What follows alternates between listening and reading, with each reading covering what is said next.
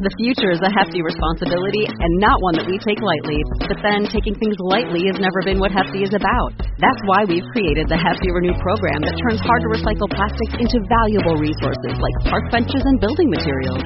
To participate, simply fill up an orange Hefty Renew bag with accepted items, tie it up, and drop it in with your regular recycling. That's it. It's that easy. It's time to rethink recycling with Renew. Particular valued resources may vary by geography. More info available at heftyrenew.com. Hello, friends. I'm your host, Chris Thrall. I'm a former Royal Marines Commando. I've adventured for better and sometimes worse across 80 countries on all seven continents. Welcome to the Bought the T-Shirt podcast.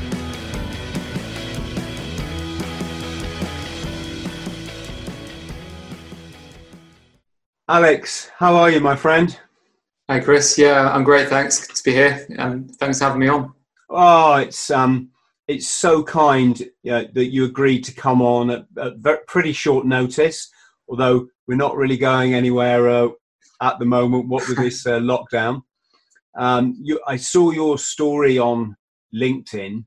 I immediately remembered. Hang on, I've seen this guy doing a TED a TEDx talk, which is impressive in in itself and I remember you saying something about turning uh, adversity or bad experiences into something positive, and that is uh, something massively that I promote, Alex, or I try try to promote. I try to get people to adopt the no negatives in life. If you don't turn everything into a positive, you're digging your own you know you're digging yourself into into the ground. So yes i don't even know where to start with, with your resume. Um, everest you attempted everest twice? Mm, 2014 and 15 so yeah five years ago now. You would have been the youngest person to summit. Was would, would i be um, right no, if I'd summited the first year, I would have been the uh, second youngest Briton and the youngest to climb from the south route in Nepal. Uh, I was 18 on the first attempt and 19 the following year. Is Bear Grylls, was he the youngest or is that? He, he was at one point, um, and Bear was a big inspiration to me actually, and I'll come on to that you know, at some point, I'm sure. He was 23 when he, he summited, but um, since then, the youngest Briton uh, is now 16 on the north side. Um, I think the youngest on the south side, because there's two, you know, there's two different routes to Everest, um, was 18. So, yeah, I think that's still still been held. And I'm 24 now, so still, you know, I've, I've lost that age group, that age kind of group now. But to be honest, it's never really about that. It was just using using my age almost as an advantage to get the funding and get get the opportunity in place. Mm. Absolutely amazing, and I can't wait to hear more I'm an armchair Everest fan, probably like a, you know, a few people. I I met um, uh, it's Habeler, isn't it? Messner's partner, Peter Habeler. Yeah, Peter Habeler. Yeah, I met him in uh, in um, oh uh, Austria, obviously. Lit, no, can't remember the name of the place. It slips slips my mind. My mate's going to kill me because he lived there for ten years. Oh, Christ. But um, yes, I'm a big Everest fan. I look forward to hearing about that. But you've overcome adversity in your life. Again, we'll, we'll, we'll touch on that. Can we just start, Alex? Because I get a lot of young people approach me talking about fitness uh, because they, they want to join the Royal Marines. And I try to get it across to them that it's to be honest, the Marines are not looking for supermen. They they've never never have been. They're looking for people that won't give up, which is two different skill sets. Um, but you're a man that's used to not giving up. You've done a lot of ultra running. You've you've run up just about every single mountain in in Britain and every single hilltop as well. Um, what what advice can we give these young people I think that's a really good point, Chris. Is that uh, it really is about the mindset, um, and and I've often said to myself that the engine is only as good as the steering wheel. Uh, somebody once said to me when I was starting off on this Everest journey, past on a quote that I'd been told to them was that Everest is 90% mental and only 10% physical. I think you can probably use a similar equation to many things in life. I mean, obviously, having the physical fitness um, is really important for anything from a marathon, even to a 5K, to a, a long walk, to a big ultra endurance challenge, or something, you know, like the Marines or in the Army. Now, I have no military experience, but I've been on trips and expeditions with a lot of people who have, and the general consensus is that they're both quite similar in that case of, you know, mind over matter. Um, I mean, physically, to, to, to take you back, I've never been a, you know, a, a natural, well, a, naturally sort of strong in that sense. I was never a, a, kind of, you know, a natural athlete or gifted in that sense. I was a bit of an outcast. I was an underdog. Still am in many ways. Um, I'm very much built for endurance. I'm very lean, very thin, but put me in a gym and I could barely probably do a press up. Um, but then I've always found my strength in the mountains and running in particular because of my build. And when I was at school, you know, when I was when I was younger, I hated PE. I hated sport. I, I was the one that came second to last in cross country in PE, and I think partially that was down to mindset and lack of confidence in myself.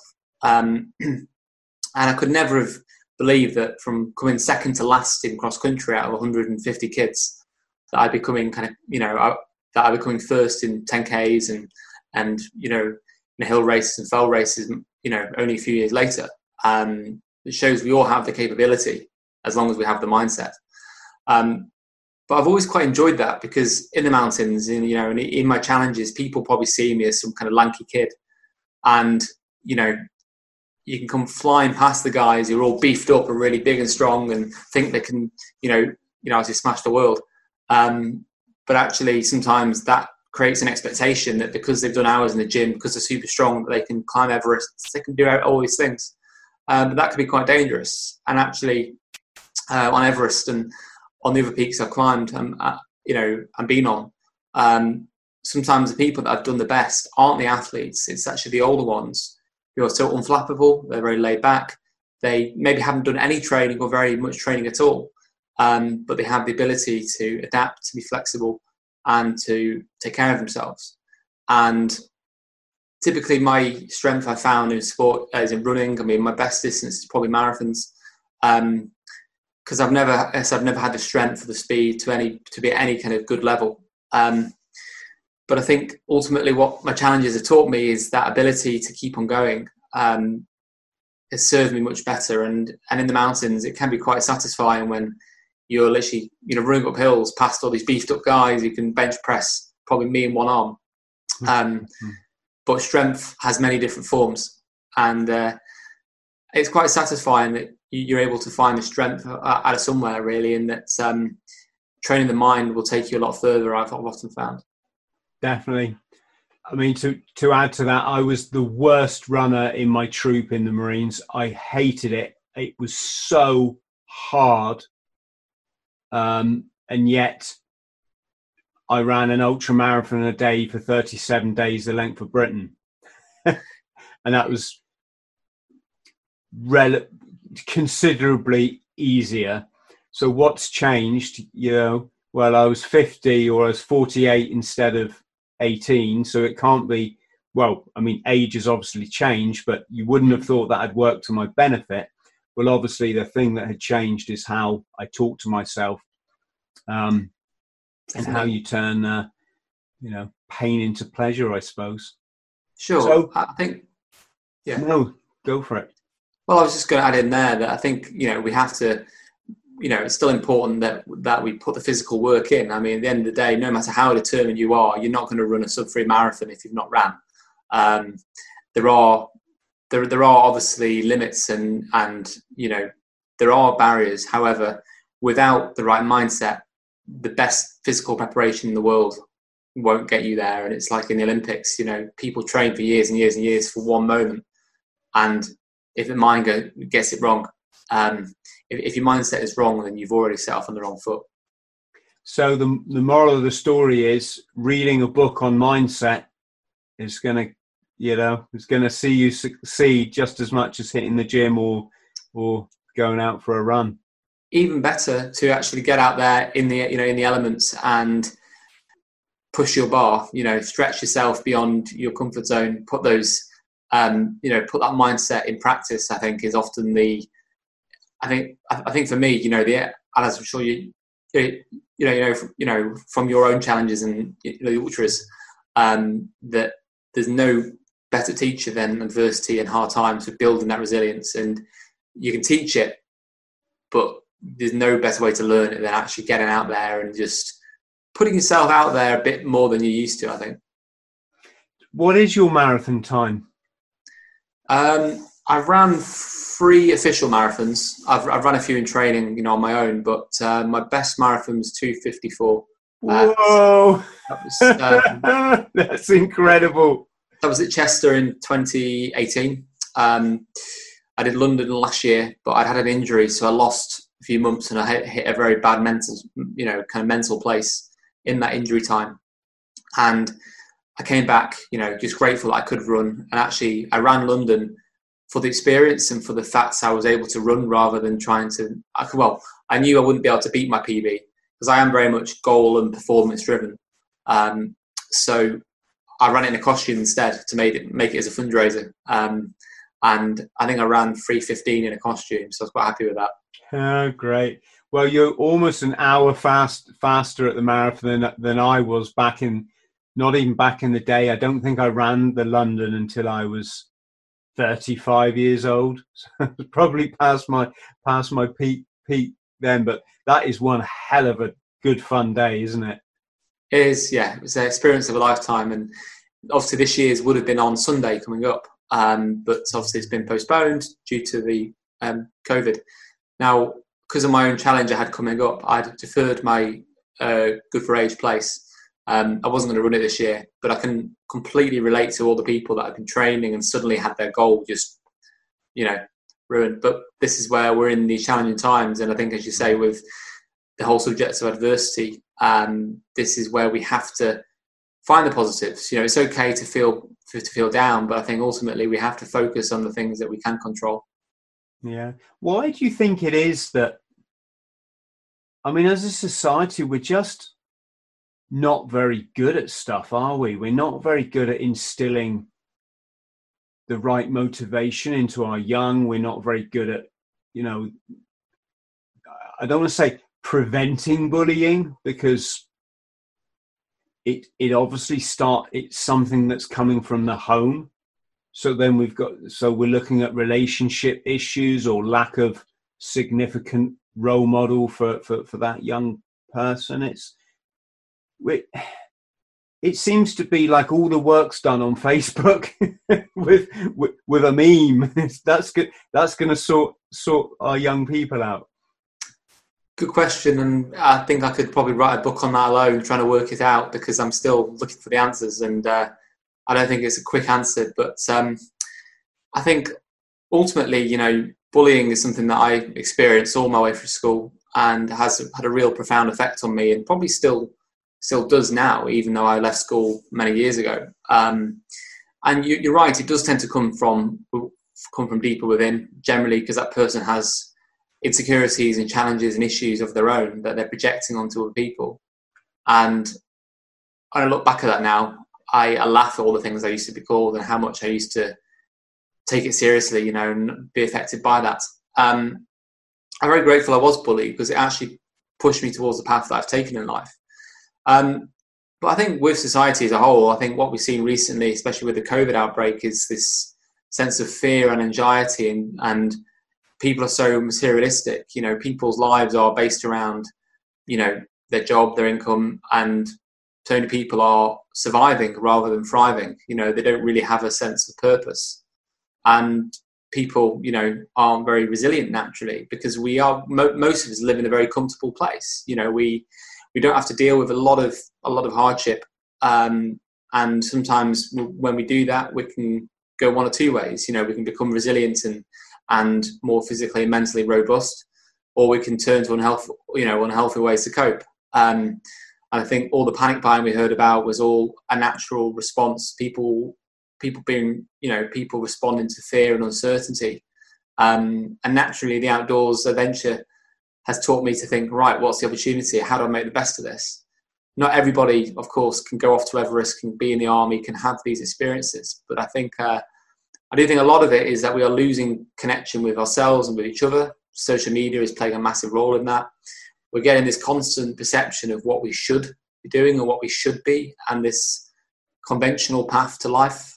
And I think that I've been lucky that my my life events have sent me on a different path from that um, by chance. Um, but ultimately, I think at a young age, I um, you know I had experiences that taught me what really matters, and I think a lot of people are really out of touch with what matters. And hopefully, one thing that comes from all this is that we, we we're having time to stop and reflect and realize what's it all about. You know, what we're here to do. What really matters is it about you know succeeding with the typical tick lists. You know, good job, good house, you know, car, that sort of thing, or is it about actually trying to be the best we possibly can be and to help each other? Yes, exactly. It's it it is interesting. I I feel incredibly fortunate that I found what I love to do, Alex. You know, and and and obviously I can do it from home, and I'm I'm doing it now, meet, meeting incredible people like yourself. Um, it would seem, or it seems kind of strange to me now that there's people that just go to a job, and that's when they come back that they're kind of, you know, um, tapping their fingers on the table because it's uncomfortable. Whereas for me, I've experienced a really nice sense of peace during this lockdown. Uh, mm, I think the yeah, weather's pro- probably helped, but you know that's it's always going to be this. You know, the seasons are are what they are. Um, so yeah, but let's move on. Let's um, well, let's just talk about the bullying and stuff because I was asked just the other day by one of the um, young men that I life coach um, how he can deal with the memories of being bullied from school and the effect mm. that the the effect it's still having on his life. And my answer was, first of all, turn every negative into a positive. So mm. look for the positive realize the lessons you you can take by not being a bully yourself as you go through life secondly forgive those bullies because they are victims themselves by definition of the fact they're having to take their inner anxiety out on other people and by by forgiving them and realizing there's nothing wrong with you um, what you're doing then is you're taking your marbles back out of their pot. Because yeah. all the time you've got your marbles in someone else's pot you're not going to win the marble game of life. I don't think i can add much to that really. I mean i think there is that personal acceptance and forgiveness is really important. Uh, when i look back now at the bullies and the things that i was called and how that used to bother me i almost laugh at how meaningless and how all those comments didn't have any real importance they we're just very childish and we're just very typical, you know, kids will be kids behaviour. But at the time, of course, it's a lot harder to see that, especially when you're young and you're very uh, sensitive to these things. Um, I think it's great that we don't become bullies ourselves. That's really important because there's a whole case of treat people how you'd like to be treated. Always, always works. But I think what helped me was that I, in some ways, Everest was a way of proving them wrong and proving me wrong. You know, proving that actually, you know, I you know, I was proud to be different. I wasn't afraid to be different, and that I could prove all these bullies wrong that said I was all, the, all these horrible things. But quite quickly, I realised there was nothing more to prove. You know, and I look back, and a lot of those bullies are still where I thought they'd be. Um, some of them have have gone on to achieve, you know, successful paths and careers. Some of them are just doing the bog standard tick, you know, tick box approach to life. And I've been very lucky to to you know build a successful different, unconventional path, I'd like to think. Um, and it came to me once I was walking around town in Chester, and uh, one of the people I've been to school with, not necessarily a bully, but one of the kind of bystanders, um, he's, he, he, just saw me for the first time many years since school, and uh, he said, You've been busy. And this was after both Everest attempts, and I felt good that all these people that doubted me, and I was this this loner with stammer, badly bullied, the the one that never really fit in, had kind of gone on to achieve bigger things mm-hmm. where they've kind of followed the the beaten track. And I won't lie that there was an element of you know wanting to be better than them because they made me feel so pants. But problem is if we go on if we go through life trying to prove things, trying to prove to other people, we're never going to be happy. We're never going to be satisfied. And once I found that in myself, I was able to do these things just for the personal journey of then the achievements and the experience. And um, and I wish if I could give my advice, advice to my younger self or anybody younger, it would be that nobody can make you feel bad without your permission. And you've got to really analyze what these people are saying. And does it really have any meaning, or is it just their own insecurity? Um, in which case, you know, unless you take it on board, unless you react to it, it literally physically cannot affect you. Um, if, if, you're getting bullied, reach reach out for help. Don't just hide it and put up with it. You know, definitely reach for help because I didn't. I never got enough help. The school barely did anything. They, they was powerless to do it, and it got to the point that I started cycling ten miles to school every day just to avoid the school bus and all the bullies on there. And then I had my tyres slashed, I was spat on, had bottles thrown at me because then I was singled out. Um, but the positives are is that I started cycling to school and that got me into cycling. So, um, you know, th- there is all there is these positives, but I think all I'd say is um, is you've got to let them go. You can't dwell on them. But I will admit that even today, I'm very very self critical, and I think that is largely in part due to being bullied, and um, it can be hard to to to shift. But I think sometimes if you're feeling very frustrated or very bad about yourself, you've got to write down all these beliefs that you might be holding. You can just put them on paper and actually just to think about each one and think, where's that coming from? Is there any evidence to prove all these things? Mm. There's not. Yeah, exactly. And also, life isn't you know it's not a sprint. It's we're in it. We're all in it for the long long run. And if it takes twenty years to to to talk yourself into a better place, well, then you've still got, you know, maybe another 50 years left to go once you've got it right. And, and to me, that's a good deal, you know, that's a really good deal.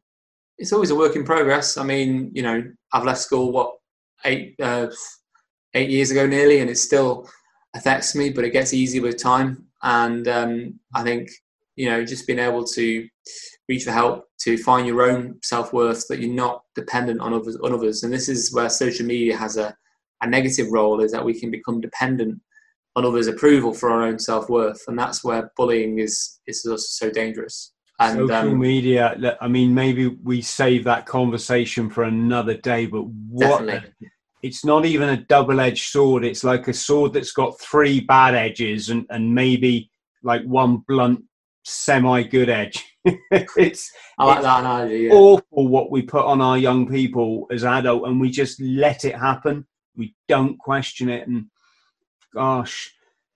So let's, if we may, Alex, let's just touch on on. You mentioned epilepsy. Um, I saw in one of your write-ups panic attacks, this kind of thing. Can we just just uh, you don't have to go deep into it, but I just want to show for our young people listening and, and, our old people, and, and indeed for myself, the sort of challenges you've o- over, the challenges you've used to your advantage, you know, in the long run.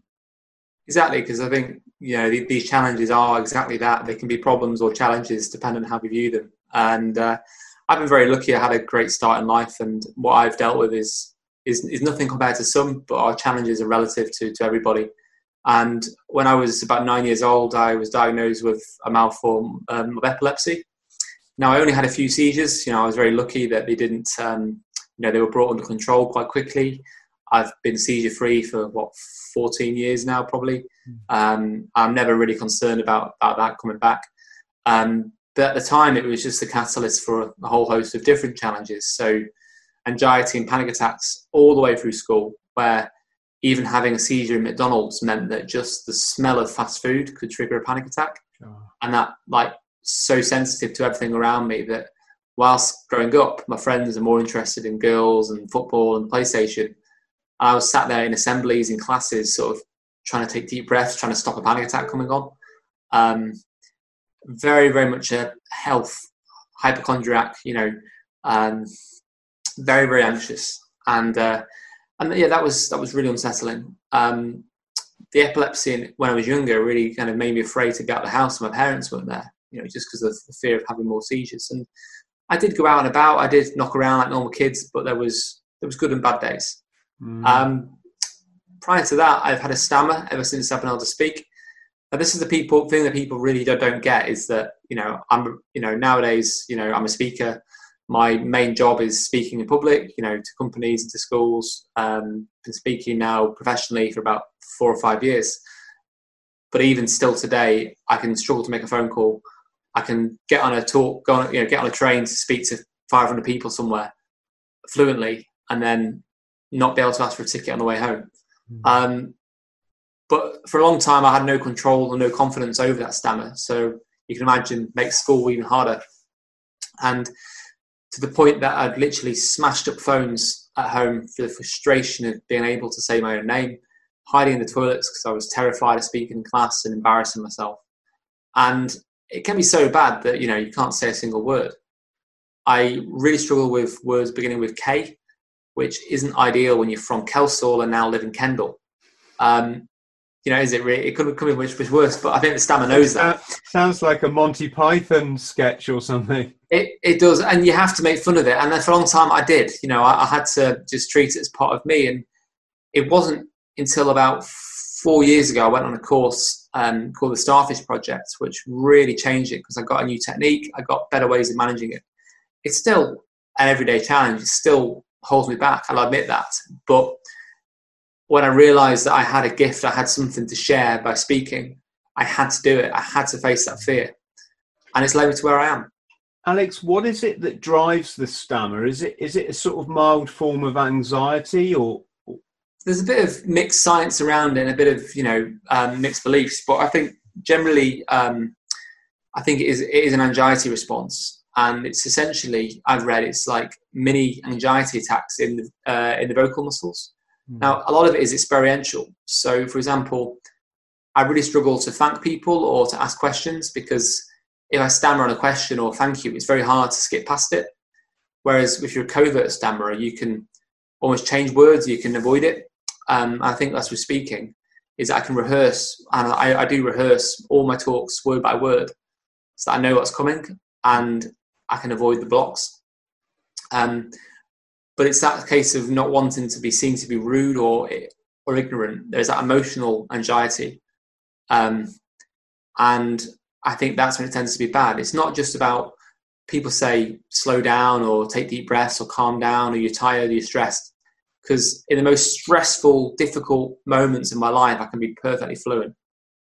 And then even just the day to day stuff when I'm very happy and relaxed, I can struggle. So I don't know, but I think at some point I realised that I had to accept it that it's part of me and it's not going to hold me back. Um, but hey, at school for a long time it did. Yeah, when I was um, really bad with my drug addiction, I started to.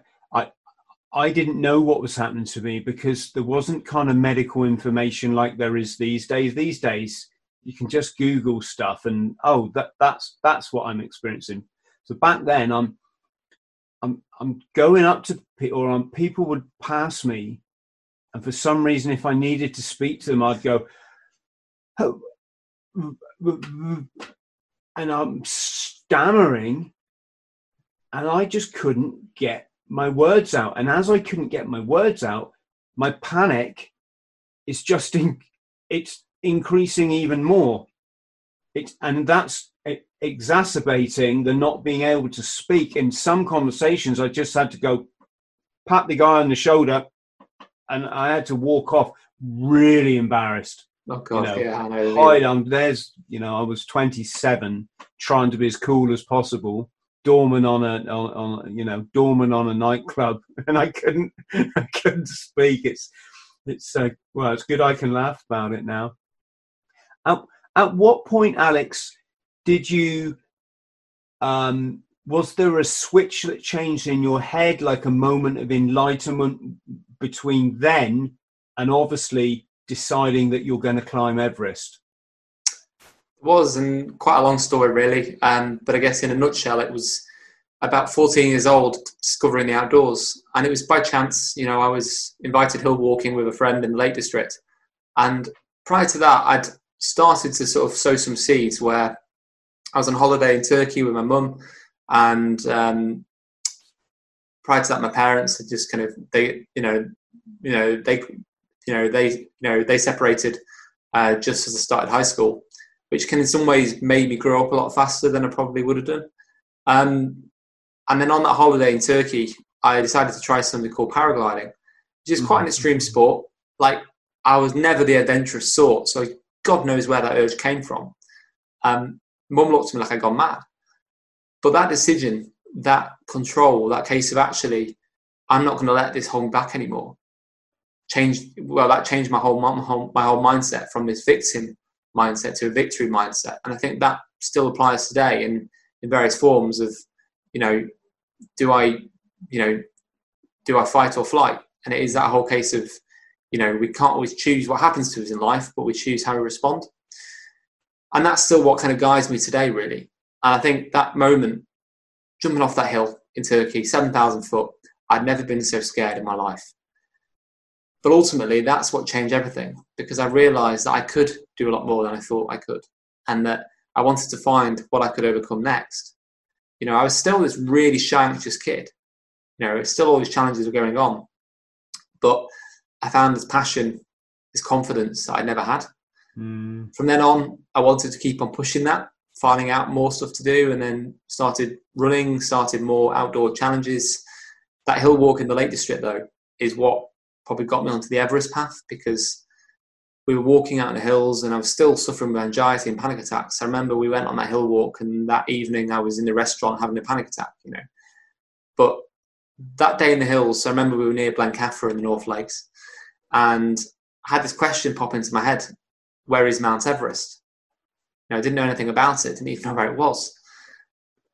And so naturally, you come home, you go on Google, and uh, came across some photos of it, and just straight away became captivated and, and just fascinated by by Everest. So that was that was the kind of flick flip the switch moment. But um, you know, at 14, I never imagined that actually just four years later, I'd have been at Everest Base Camp about to make an attempt for the top.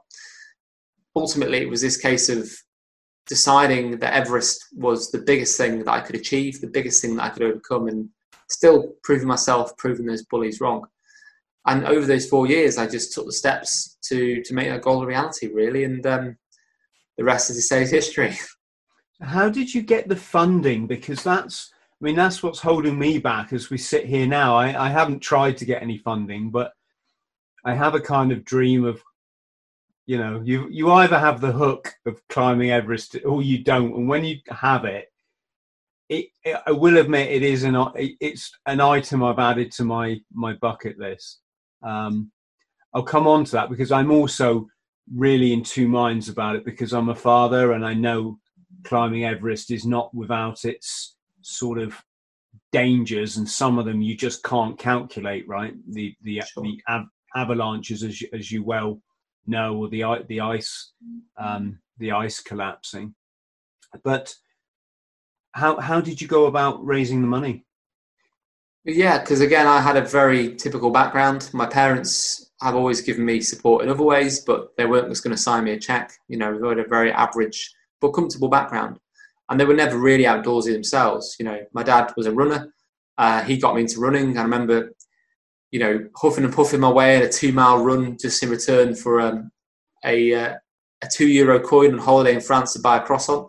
Um, but they were never you know, adventurers or mountaineers. And my dad, being from Yorkshire, said it was a lot of money to spend on a holiday. Because um, I think part of the, I think partly Everest was kind of three different areas. You've got the, you've got, you know, you've got the training, um, then you've got the funding, and then you've got actually the, the prior, you know, the kind of prior experience as well. Because it's not just about signing the check, and it's not just about being good in the gym. It's about having uh, a catalogue of high altitude mountaineering behind you, so that you know how you perform at altitude, and that's well, there is no real shortcuts to that. People do take shortcuts and fortunately give Everest a, a bad name, but ultimately it's a long process. And I took a very fast track approach. And I think looking back at that, I wish I'd done things differently. But at the time, I started to research other Everest climbers, you know, to find they'd walk the path.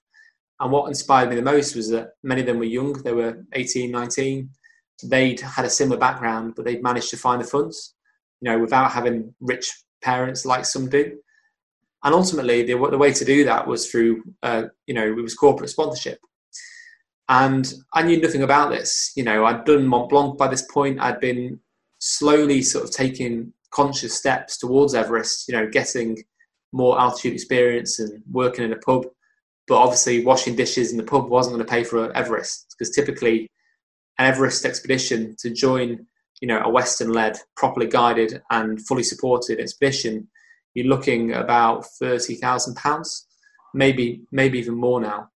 Um, and that's without any prior trips. So there was raising money to go to Nepal for a month to try and climb a 7,000 meter peak. The expedition kit alone cost about £4,000, maybe more, as a rough idea.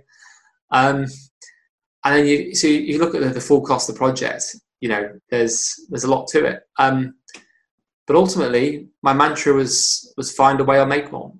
And um, corporate sponsorship became a full time job you know, I was contacting companies all over the UK day in, day out. Once I finished my A levels, it became my gap year. Um, to be honest, even while doing my A levels, it was my gap year because it was all I cared about. Um, and then I spent a year just sending emails, literally. Um, got a, a, sponsorship pitch together, and I won't bore you with the details of that. But ultimately, it became fundraising became a full time job. And then when I wasn't sending emails, I was training or I was working in the restaurant just to pay my keep and you know pay pay my own stuff. Alex, um, is the money conditional? I mean, if you decided you weren't going to leave home, do you, do you get to keep it, or have you got to send it back? Well, I guess it depends. I mean, if the, if a company's giving you, you know, if if they're giving you sponsorship, it's a pretty big deal for them. It's a marketing opportunity. It's an acquisition, and um, again, I had companies giving from sort of hundred pound up to ten thousand pounds. So they're making big investments and big risk, and that's the problem with Everest and getting sponsorship for individuals doing challenges and why it's so difficult. Is there's so much risk involved, as I would later find.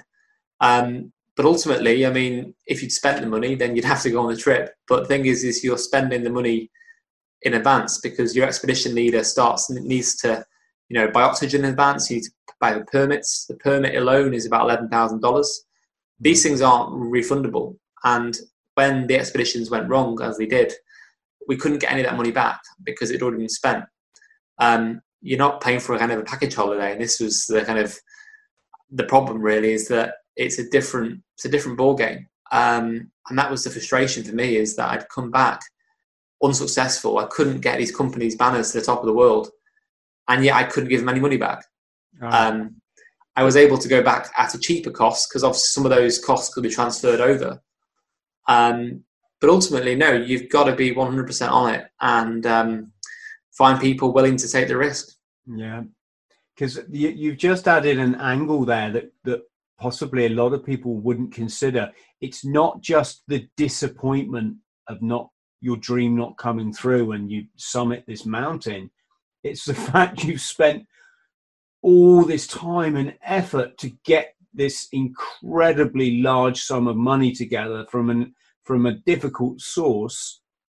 And like that you're back to square one. Oh god yeah. And maybe that's itself is a barrier to why people don't you know chase these big goals because they're scared of failure. They're afraid of what could go wrong. And if i knew what could go wrong i would never have started.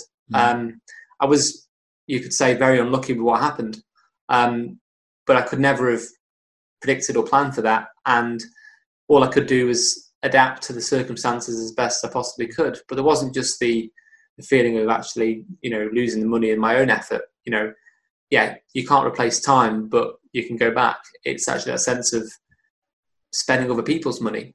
You know that okay, it was completely out of my hands, and it wasn't like I'd gone there completely, you know, completely unprepared and, and unequipped and done something stupid. Um, but ultimately, it was just that sense of helplessness, really. Mm-hmm. And um, there is there is a real emotional low to that because you know straight away you're thinking you spent all that time and effort and training and money and it's just gone. Um, but the mountain doesn't give a damn how hard you've worked or how much you've spent. And, you know, you have two responses to that. You can use it to come back stronger. You know, you can take people back on the journey.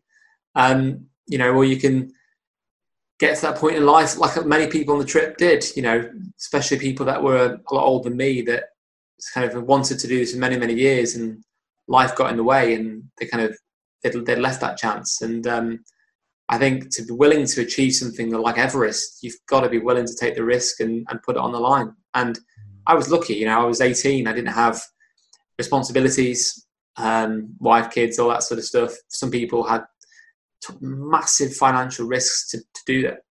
Um, but I think that commitment is why some people, you know, achieve extraordinary things. How much? How much was your biggest donation?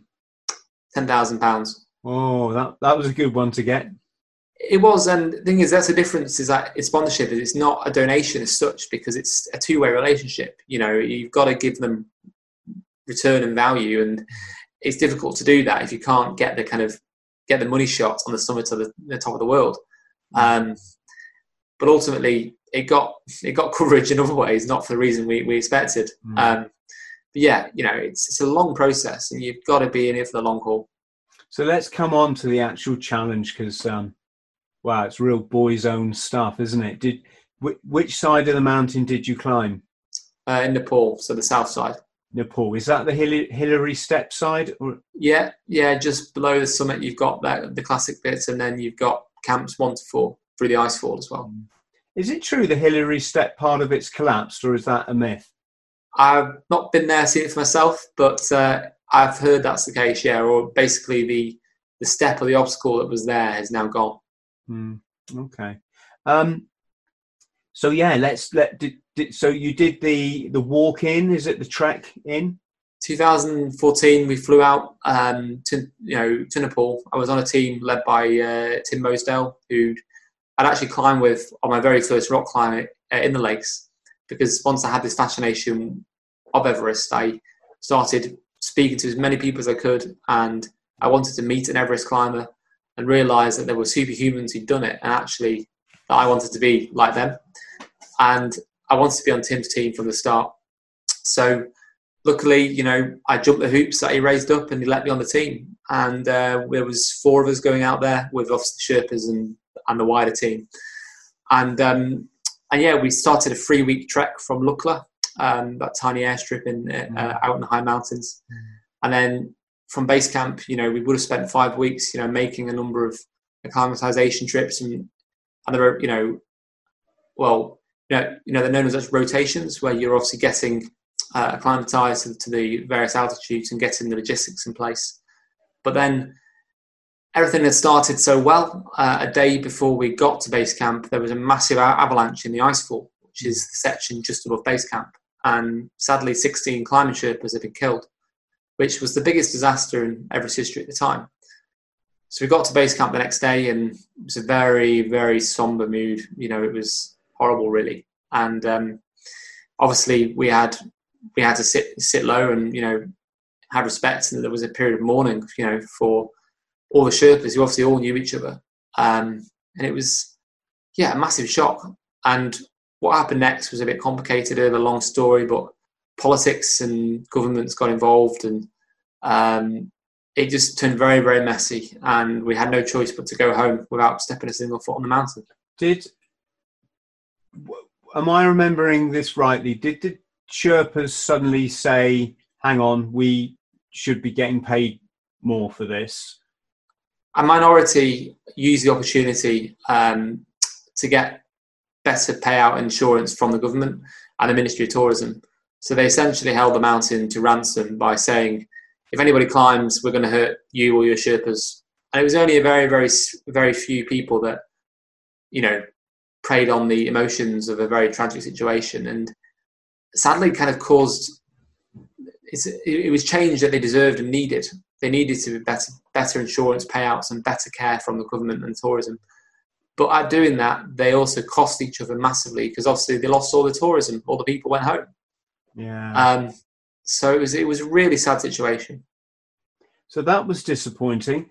How did you how did it come around that you decided to go back? Well, initially, you know, we can't complain when we're going home safe to our families. Um, but there is that bitterness, there is that resentment. And I think you've always got to take a bit of time to let yourself feel it, let yourself be disappointed, but don't linger on it. Okay. Mm-hmm. Give yourself a bit of time and then accept it. Right. What can I do about this? And um, basically, I realized I had to go back. I'd come this far. You know, I was all for giving up, but that wasn't the right thing to do. People have given me so much investment, and some of them supported me to go back again, which I was very, very lucky for.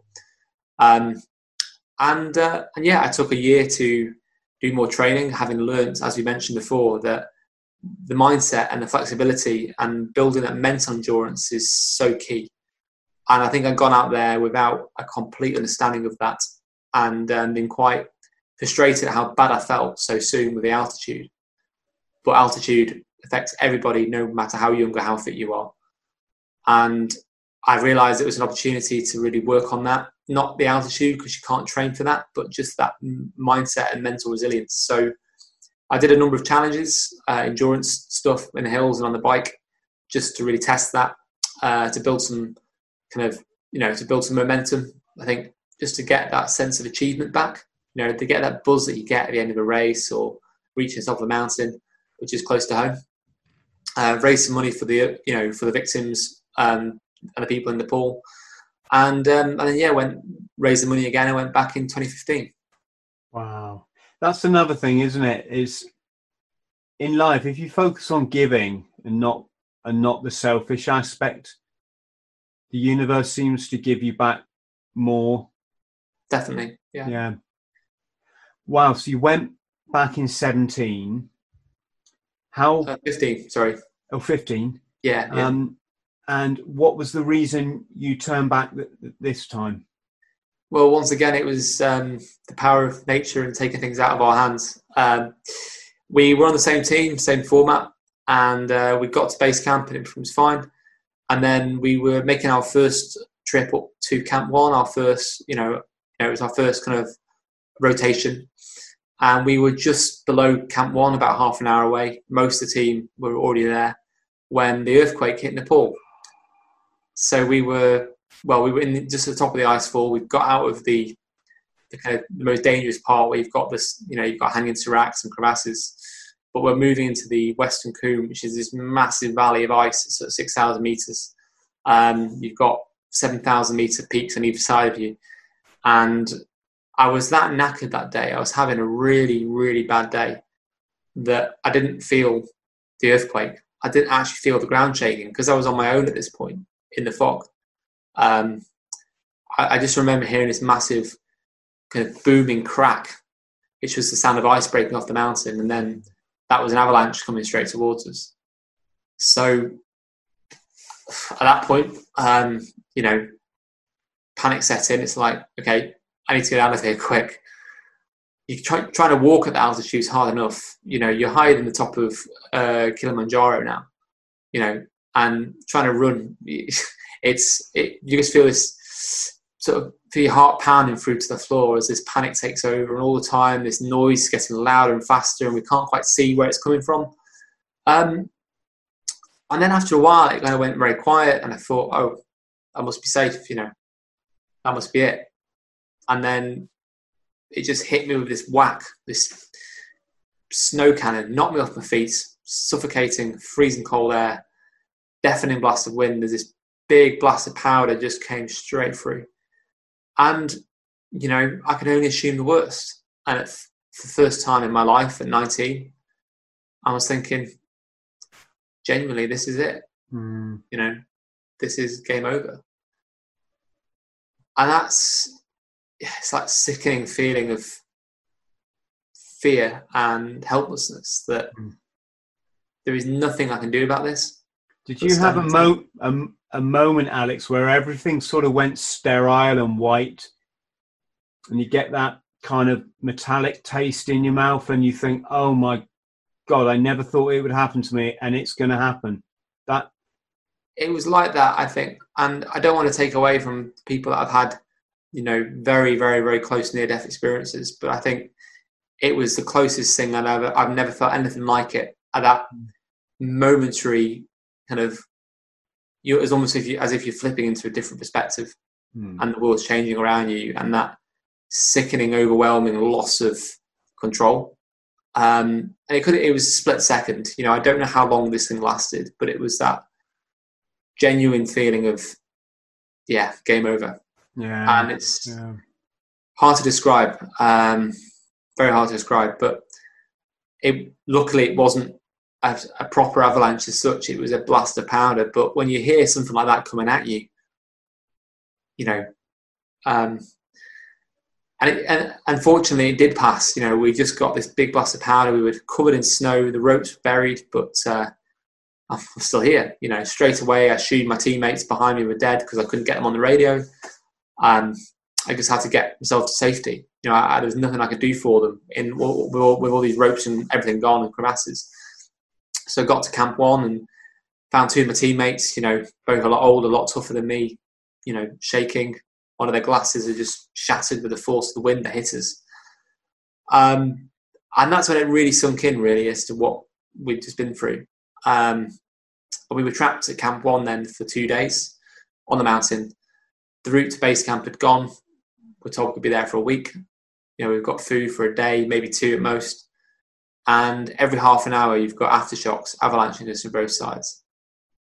So that was interesting. was, Alex, I'm I'm just trying to which, which was the one which was the incident then where a massive um, wave, if we can call it, of snow washed over the base camp and it, and a lot of people got smashed up. I think there were many At the same time. Was it this basically the, the earthquake that had triggered this you know this avalanche into the ice into the western Cwm where we were um, luckily it was pretty benign but the same avalanche so the same earthquake um, triggered a massive avalanche into base camp down below which was um, basically falling rock and ice from Pumori which is one of the peaks just above base camp. And base camp's never really been hit by a proper avalanche before because of, because of where it's situated this was how big it was and people never expected or even saw it till the very last second because the fog was so bad that day. And the, the footage you've probably seen in the news um, of this tsunami of rock and snow and ice flying everywhere um, was where the real damage was done. And yeah, sadly, 21 people, or possibly 22 people, lost their lives that day, um, Mm. including three of our team, sadly. Um, you know, to think that actually we've been the safest place of all. Well, and you say your team members behind you on the rope were missing. Was, was that the three or? They were luckily fine. That was my leader Tim and uh, teammate Ellis, and they were just about ten minutes behind. But they they were you know they arrived to our relief quite shortly afterwards. But it was the people down at base camp, the staff, and you know to think that we'd only left base camp ourselves, you know, at five o'clock that morning. So did you have to go down and dig dig them out, or were there, were there dead bodies everywhere? I mean, I'm assuming there was. Um, base camp, I'm told, and from what I've seen, is was a bit like a, a, a bomb blast, a bit like a plane crash. And even when we got down two days later, it was still very much a plane crash. But the the dead and the injured had already been moved by this point. Um, fortunate, really, for us that we escaped. We escaped seeing that, but I know people that were at base camp had to deal with that, and um, there was a lot of the remnants of that were, were still around, you know, and um, yeah, pretty pretty unpleasant. Uh, but luckily, we'd because because we were trapped on the mountain for two days. You know, we it all been it all been cleared really.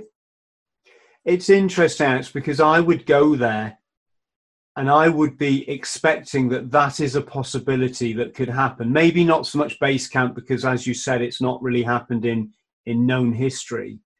But I would be expecting, you know, something very bad could happen. Um, and indeed, I've been on expeditions where people, you know, well, a person lost their life. But I would imagine for some people, it's they. I don't think they can perceive that that could happen, and so when it does, it's a, it's so much more of a shock.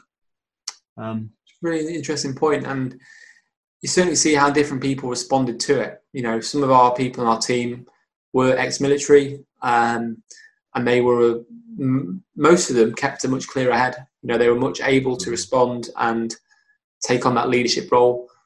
Some people completely flipped. I mean, I went into shock. You know, I didn't really, I didn't necessarily flip. I just, I was just numb. You know, I just lay there in my tent for two days, um, not really taking care of myself.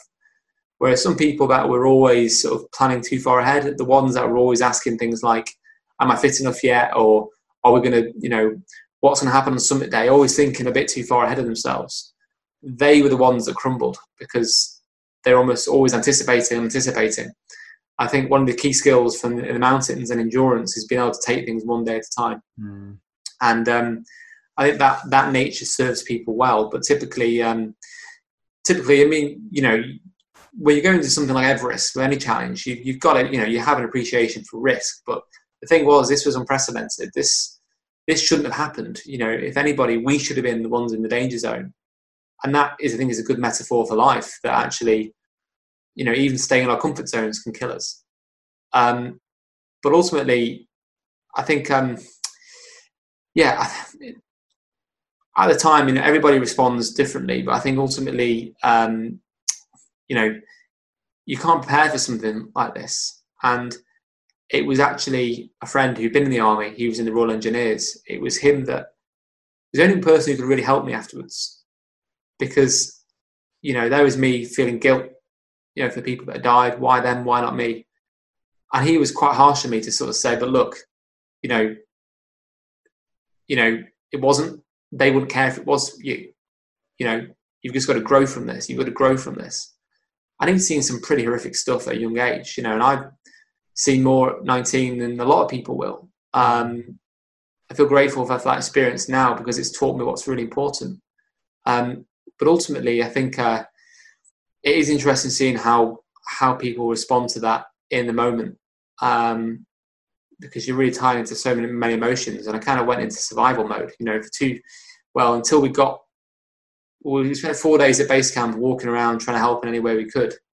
Um, then we walked out of base camp, you know, so two days at base camp and four days to walk out. So we didn't put any stress on the, you know, on the helicopters or we're obviously trying to help people who are injured. Um, but it wasn't until I got in the airport on the way home that I just broke down. Um, just trying to deal with that really. Yeah, gosh, yes, it, it's interesting. I, I went uh, to a festival in Portugal with two mates, and one, one and one of them was a very old friend of mine, guy I drove to India, India and back with, and uh, he drowned like on our first night at this festival. We hadn't even got into the festival. We were camping, waiting to go in, and he must have decided to go for a swim, and he basically was wasn't a very good swimmer, and um, so I went, when we got noticed something was wrong, I had to walk down to the lake to see if it's our mate because, um, well, you know, to see if it was our mate, and it it it was. So we're on holiday. It's almost comical. We got a dead body on our hands, and then you've just got to deal with it, right? There's no there's no guidebook. So I was just very just I just remain detached. You know, it's um. You have to detach yourself, and, yeah. and I don't want to be an expert, and I know people that have dealt with far far worse things. Um, you know, and you, you do have to detach yourself, and I think that was the advice my friend gave me at the time: is you've just got to grow from this and and use it to do good. You know, and this is now a, a driver for me, and it's been almost a mental health challenge. Is that I now feel this pressure to to to contribute you know to make the most of what i have and i was already doing that to an extent i was already following my dreams in life mm. and you know trying to be the best i could be but actually the sense of i need to serve a purpose um, because i shouldn't be here i know it sounds very very deep and very morbid but i think um, having a sense of purpose i think has always been key for me in my especially mental health, and it's something that I advise to a lot of people is that crikey, without purpose, what have we got to get us out of bed in the morning? Um, that event happened to me, and um, it still comes back to get me now and again. You know, it's always going to be with me, and it's the anniversary this week. Uh, um, okay. And yeah, as I'm sure you you know you found with your own experiences, you know these things they they change you, they live with you, but um, we have to somehow use I'm very. Um, I'm very clinical now, Alex. It's because I've had I've had a lot of hurt and pain to get over in my life, and so now I just don't do it. I literally don't go there. So when my friend, uh, I call him Lee in, in in my work, when Lee died, I just looked at his dead body and thought, right, you know, I mean, the first thing coming to mind is, is this a sign I should stop partying? And I'm like, Chris, what what would he have said to that? He'd say, get a grip, man, grow up, go and have a beer and live live your life, you know. But it was interesting that the other guy, who hadn't been in, the, I mean, Lee hadn't been in the military, but this guy hadn't either. He he just went to pieces in almost the worst way you can deal with anything. It's just hysterically crying and, and, and wouldn't stop all all day long. Um, and when you mention the airport, so cut a long cut cut a bit of a story short, but I ended up at Madrid airport in Spain, flying home, and I put my bag on the scales, and the check-in assistant just just looked at me and went, and I said, "What? What's wrong?" He just said. So he pointed to the. Um, I can't remember exactly what he said, but he pointed to the the information desk. So I put my rucksack on, walked over to the information desk, and they said, "Oh, a plane's just crashed on the runway." And in that plane, there was hundred. Everybody died. It was 167 people. As I'm as I'm putting my bag on the scales, there's 167 people basically burning to death in an airplane, just just like there. And um, yeah, it pays to be a bit philosophical in life sometimes. So my thoughts were just with them, their families, and I turned around, went and got myself a hotel, and you know, again, I didn't put any emotional investment into it other than just paying my respect to those people and their families. Um, yeah, gosh. So let's let's move forward, Alex, because you're doing some amazing things. Uh, what's it like?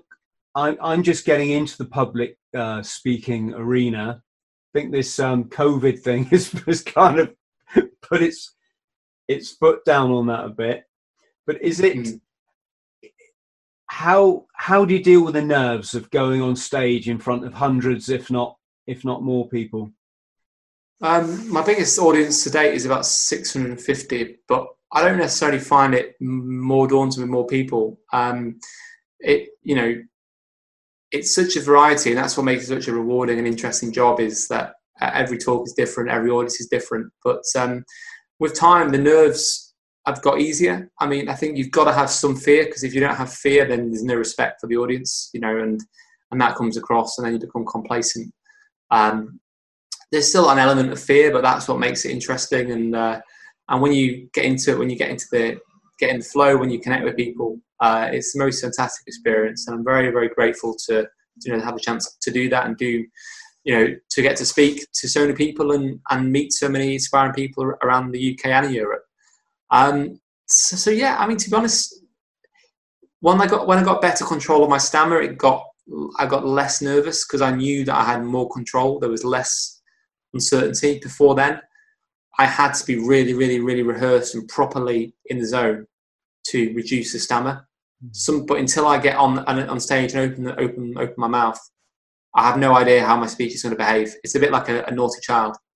Um, but now I love it, you know, and I like that with anything, with confidence and practice, it gets easier. Did you um did you watch The Office when it was on? I, I, it, the it's actually probably no. quite a few years ago now. It might be before your top top time, Alex. Ricky Gervais' Office. Oh, it's um. No. If you ever get a chance, maybe type into YouTube Ricky Gervais motivational speaking or something. nice if you haven't seen it, it's no. I, I, won't say any more to, but to our friends at home watching, you, some of you might yeah, know. He's just um, the most egotistical, self-conscious life coach there. but um, do you have a a set kind of speech that you've worked on over the years? Did you start with something kind of manageable and now you you flow from you know adapt and flow from that? Yeah, it varies. I mean, when I started off, it was purely by chance. I never. It would have been my worst nightmare to be a professional speaker with a stammer. But I got the opportunity to speak to a school uh, about the Olympic torch, which um, you know I was fortunately involved with in 2012. And it was a case of right, I've got an opportunity. I'm scaring the hell out of me. I don't want to do it, but I've realised just what happened when I did challenge myself and take these opportunities. And so I kind of couldn't say no. And then I found it amazingly easier than I expected to speak to 210 kids. And I got a buzz out of it. And I realized actually I could do this. Um, and the feedback I got from the kids, everything just made me realize actually I've, I've got to do this. You know, I've got to give something back. Um, but then that evolved, and then I kind of got, I started to actually approach more speaking gigs. I loved the buzz and the confidence boost it gave me. And then I got an opportunity to speak um, for a business club. Now this was a fairly prestigious club, but it was in return for a, you know, a charity, you know, a charity contribution and a donation to the cost of my trip. So obviously I kind of had to say yes. Um, but that was when I f- met my first speaking mentor, John, and he coached me on the very basics and a bit of a fast track course into speaking. And I spoke to 100 people in this business club who are used to listening to the pros and like you know Ran Fiennes and things and and got a standing you know I got a standing ovation and it was just the most magical feeling and so that's your point. Um, when I started off, it was a case of doing it because I had to, and it was a bit of a just journey through where I started and what's brought me there. But like anything, you get better with practice and, and learn from feedback. Most importantly, good and bad, a lot of bad, and um, and then I just it kind of I got paid for my first talk. And then there's this mindset shift of oh, people pay me to do this. This is cool. Um, I, I, was eventually able to stop washing pots and working in hotels and pubs and restaurants, and uh, along with sponsorship and ambassador roles, could do this, you know, more and more. And now it's a big part of my day. You know, it's a big part of my day job. Um, but to, to do that, to stay relevant, to be able to appeal to businesses, you've got to be very specific and concise, and you've got to present very well. Um, so typically, I have to tailor my adventures and my stories to businesses and to schools and their message they want to hear and what's beneficial in the business environment. So I'm always tweaking it. You know, I always use a script. I always prepare for every talk, um, but it's never it's never the same. And because every talk, every business is different, and I'm constantly learning, constantly doing new challenges. And as Ralph Fiennes said, you know, you have to do expeditions to um, to get the stories to pay the bills. And it's secondary for me. You know, I love sharing the stories and the feedback that I get is what inspires me to keep on doing it. He sent he sent me um he sent me his book the other day, a signed copy of his book, which was uh oh wow, yeah, uh, a big inspiration for all of us, and uh, yeah, yeah, proof that we can do proof that we can be doing these things for years to come. And I went to my my girlfriend very kindly bought me tickets to see him for my um, 50th birthday, so we saw him not just the other week actually, and uh, incredibly funny, incredibly dry. Dry, yeah. Speaker. It was it was just brilliant to listen to. To I don't know if that's the same speech he always gives, but it was so um, it was so funny and, and so yeah. humble. I met him once at Chester Literature Festival, and he was very dry, as you say. And I think people like that, they've they've got so many stories to choose from that that was the challenge I've had is that as I've done more stuff, I've got the same time and I keep kind of reversing back to the same stories because if they work, you know, don't change it. Yeah. Um, it's it is difficult. What's the what? Did you say you got negative feedback? Well, luckily not much, at least not directly, but being very much a perfectionist. Um, it was feedback that I picked up on myself, and I look back at some of my early talks and cringe, like I'm sure we all would.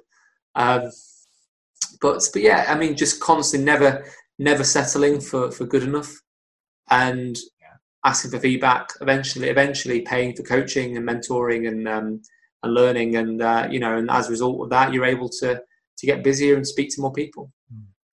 And tell us about your mo- more recent challenges. Then this, um, you you had the Three Peaks challenge that I read about, and then you had this running up every single county top. Uh, yeah, um, well, to start with, quite a few. I mean, after Everest, just briefly, I went to try and climb Cho Oyu, which is the, the sixth highest peak in the world in Tibet. Um, that was kind of part of a plan to go back to Everest one day, but then I got to Camp 2, 7,000 meters, and then got ill. Had to abandon that summit attempt. And that's when I had a very much a light bulb moment shift. And that's when I went on to, um, I got back into running again because I'd not ran for, for years and years because of the injury risk. And basically, after a, a bad case of anxiety and depression and an eating disorder after an injury, um, I didn't want to risk going back there. So I got back in, into running again and then decided to stay close to home. So 2017 did climb the UK, which was my kind of biggest challenge to date, really, which was uh, climbing to the highest point of all the 100 counties in the UK, cycling, walking, running, kayaking, uh, about 5,000 miles in 72 days, which was fundraising for Young Minds, which is you know is the youth mental health charity. Mm. Um, basically, it took so long to get the help I needed that I wanted to to raise awareness of that. You know, frankly, I could cycle around the UK faster than, than I could get an appointment on the NHS. Um, so that's what that's where that challenge came from, and, and yeah, that was an amazing journey. We have so much to enjoy in our home soil that most of us don't appreciate. Yeah. Um, would you would you go back to Everest? Ah, uh, key question. I, I can never say never. You know, I'm too young to say never, but I think um, the journey, which is often a bit of people forget about. You know, the journey has opened up so many other doors in my life and helped me to realize what my real passion is and and what's really important. And there was something that obviously drove me to Everest in the first place, and there is still that bit of a goosebumpy feeling in there sometimes. But younger people tend to be worse at altitude, and I would wait till I'm a bit older, I think, um, to give me the best chance of success. But also, as you mentioned before, the fundraising, the commitment. Um, Everest has almost given me so much else in terms of speaking and writing and and you know you know uh, at my charity Mind Over Mountains and, and and other challenges that I realise that I don't really need it right now and that I'm not I don't want it enough at the moment to be willing to give it 100%. You've got to want that. You've got to be willing to take that risk. Yeah. There's not so much the fear of what could happen. There's no fear of oh well a, a bad thing could happen again uh, because we know how uncertain life is. It's more a case of not wanting to get enough at the moment. Hmm. So we'll, put, we'll see. I'll put all your links, Alex, by the way, below the YouTube video for, for anybody listening. Cool, you. Um, can you tell us what's what's the mission state? What's the mission of your charity? So it's a fairly new project actually, um, because in the past all my challenges have been fundraising for a variety of causes, but I've certainly found that you know the outdoors and exercise have been the best medication that I've tried. I've often felt that we need purpose, not pills. And after running, well, sorry, after Everest, after that, you know, kind of trauma of what happened there, it was running and charity work that really helped me to find a way through. And so I wanted other people to find those benefits. Basically, Mind Over Mountains is about, you know, it's to restore mental health through outdoor experiences and building the resilience to stay mentally well. Um, we do feel that being outside and being active on a regular basis is the most powerful tool that we have. And especially in these very uncertain times, you know, I feel so grateful I can get out and run still and cycle. Um, and essentially, we want to help more people access that. So we're currently set up as a CIC, uh, community interest company, but we're still due to get our charity number very soon. And yeah, we really hope that we can get more people involved. And just briefly, you know, I mentioned my next challenge, which was meant to be happening in about two weeks' time. Um, you know, which I mentioned is the Three Peaks. So I've I know we spoke before, you know, about running a marathons and being rubbish in the gym, but loving that kind of human powered adventure. And um, my, my, plan is to run the Three Peaks. So the National Three Peaks, people know it, Ben Nevis, Scafell Pike, and Snowdon, but actually running the entire distance between them. Um, and I was trying to break the record for doing that uh, unsupported. so running about 450 miles. Um, now, obviously, that challenge can't go ahead just yet, but as soon as it can, it will do, and that'll be raising money for Mind Over Mountains as well. So I'd love people to obviously follow me on that. Wow, well, the best. Well, I don't want to wish you luck because I know you're going to smash it, and that's that's, where, you, that's where your mindset set is. I've had an injury recently, which in some ways is another is another positive to the challenge being delayed, as I've got more time to prepare, and uh, I couldn't join in, but they were doing some mad stuff like that, and um, it just goes to show that whatever happens, we can all, you know, we can all, you know, muck in and make a difference. And uh, been uh, recently reading a really, uh, you know, actually, uh, you know, a really good book by uh, David Goggins, um, "Can't Hurt Me," uh, a US SEAL, and I love, I love reading about his, you know, his process through the application and the training. It's just, it sounds brutal, but I'd like to think that the outdoors has given me a similar kind of resilience. I'd love to test myself on something like that because although I might not have the physical strength, I think um, I think our minds are capable of so much more, and I think it's really interesting to test that. I um I listened to his book when I I did a quadruple Ironman for my fiftieth birthday. As you do. yeah. Well, I, I sorry to the people that have heard this story before, but but um but there's always people that haven't. I I did a tr- I, I did my first triathlon. It was an Olympic distance triathlon, and I came last. In fact, my son was sat at the finish line going, "Where's Daddy?" I was I was so rubbish, particularly on the bike. Everybody flew past me, and so I thought, what how, what what should I do next? Then, okay, I'll do a quadruple Ironman, and I'll I'll do it in eight weeks' time for my on my fiftieth birthday. So I had eight weeks to go from being pretty much the country's worst um, triathlete. I got they didn't even give me they gave me a finisher's medal, but I didn't get a time. I was too rubbish. Um, so I went from there to doing a quadruple Ironman in four weeks, just to wow. show show people what you can do if you put your mind to it and you believe in yourself. Definitely. That, that was a nine nine and a half mile swim, uh, 450 miles on the bike, immediately followed by a 108 mile run. Um, there was a point to telling you this story. Um, and I think maybe I've forgotten I've forgotten, forgotten what it was, but oh well. Sorry, what was the last thing you said, Alex? You, you triggered me to tell you this. Um, just about reading the book by David Goggins and. Ah, sorry, sorry. Yes, of course. Yeah.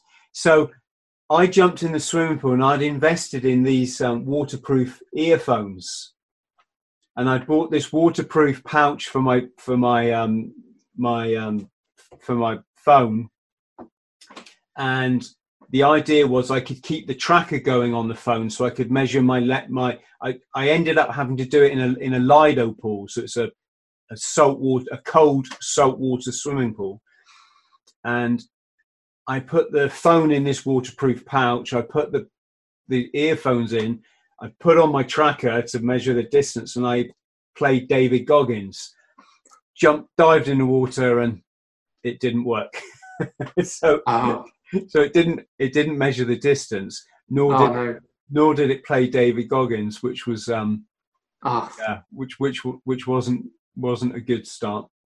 But when I got to the bike, um, then I then I listened to his whole book on, on the bike. And yeah, I, again, for young people who interested in mindset, David Goggins, You Can't Hurt Me. That was a good one. Um, tell us about your own book, Alex. Um, yeah, well, nothing to his standard, but uh, I've written uh, two books now. Uh, I've got Icefall, which is my first one. Uh, Icefall there. I'm very proud to have that endorsed by uh, Bear Grylls himself. Um, and that's about my journey to Everest from nowhere, you know, to what happened, and then leaving kind of to what's next at the end of 2015. And then another peak came out last year, and that was talking about my, you know, my county top challenge around the UK, sharing the people, the places, and the stories. But also, it was a bit of a mental health, self help type book, not written in that style, but being really honest and open about my struggles and how the outdoors has helped me through that and I'd hope for giving people some practical things that they can do as well, close to home. Um, you know, to get other men talking about it. So those books have been a really enjoyable experience. I've always enjoyed writing and I've had a lot of feedback that people enjoy reading them. So I'm currently using this lockdown time to work on a number three. But if anybody does want to obviously read more about my story and my experiences, um, both books are available uh, signed via my website as well. Okay, I'll put a link for your website below. Yes, and um, Alex, you're obviously a very humble man, so I'm going to have to needle out of you. You you had some uh, uh, some award of the, one of these of the year awards. Was it uh, Achiever of the Year or something? Did I see? Um, you're probably thinking of Pride of Britain award. Um, that that's the words that should have been in my um, forgetful memory. I can't really, I can't really be humble about just kind of actually blurting out all Pride of Britain. um, it was the Granada Report, so the Northwest Region uh, fundraiser of the year back in 2017 for the Climb the UK Challenge. So uh, amazing recognition. I mean, it was always a life, a life dream that one day I might get to go there, but I, it was never a conscious goal. It was one of those things that I'd have to really earn it, and I never expected it at mm. 2017. You know, the biggest honour and just to get in that room of so many inspiring people was just uh, phenomenal. You know, to have Prince Harry walking past you as if you're in the pub, you know, and um, you know Ozzy Osbourne was there to um, uh, everybody you can think of in edu- in entertainment. Um, but it was, yeah, the biggest honor really, and uh, uh, I'll never forget it. Wow, you thoroughly deserved it, mate. That's that's um, yeah there's more challenges to come, so we'll see what happens. But uh, I think now is Mind Over Mountains is hopefully a way of creating a legacy that lasts and um, really helps people to to get the same tools that I found in the outdoors. Um, I really think that it can help people bring them back together, especially after what we're facing now. People will need it more than ever. Yeah. Well, I should also add that just by coming on on my podcast, Alex, you've you're going to help people. Um, I hope so. Especially with what you know, the, the, the great advice and, and and and also the story that you've you've told us today. So I will say goodbye. I um, truly hope we can do something at some stage yeah, in the future. If if you don't mind slowing down for this old man. it's all about is you know it's all the slow game. The important thing is finishing it. Of course it is. So massive respect to you, um, Alex. Thank you thank ever you, so much. To our friends at home, thank you for watching another edition of the Bought the T-Shirt podcast. Big love to you and your families. Look after yourselves, and I will see you all soon. Thank you, Alex. Guys, thank you, guys. Cheers, cheers. Cheers. Friends, thank you for listening to the Bought the T-Shirt podcast. Please like, subscribe, and share. And don't forget to follow me on social media. Username Chris Thrall. Instagram chris.thrall. Thank you.